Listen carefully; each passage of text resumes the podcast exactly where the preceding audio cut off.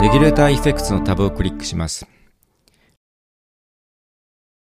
上流因子、下流の影響ができるだけ矛盾なくつながるようにつないだネットワークです。矛盾がない程度をコンシステンシーで表しています。最もコンシステンシーの高い ID をクリックします。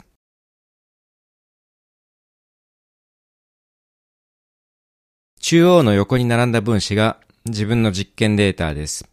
その上に上流因子、下に疾患、機能などの下流の影響が示されています。この状態ではつながりがわかりにくいので、パストレーサーを起動します。Fade Distant Node にチェックを入れます。Keep Focus を1にして TGM2 をクリックします。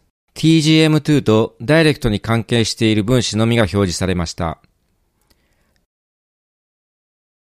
Keep Focus を2にします。TGM2 と関連する2段階先の分子までが表示されました。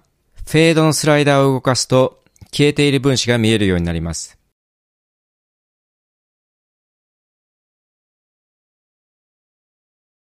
ネットワーク上の2の場所をクリックすると元に戻ります。